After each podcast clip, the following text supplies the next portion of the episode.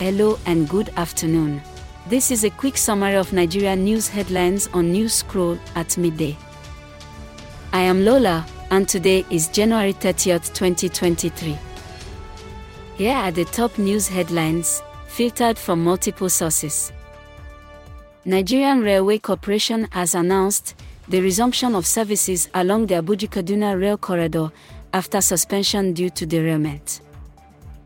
Number 2 the CBN cuts back on private sector interventions to combat the rising inflation rate.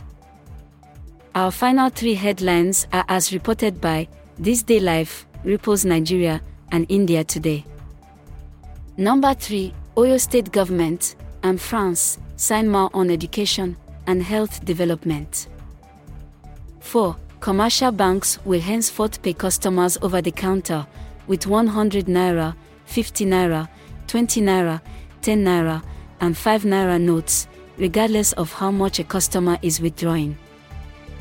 5. South Africa will send over 100 cheetahs in a decade's time to India in a recently signed Memorandum of Understanding between both countries.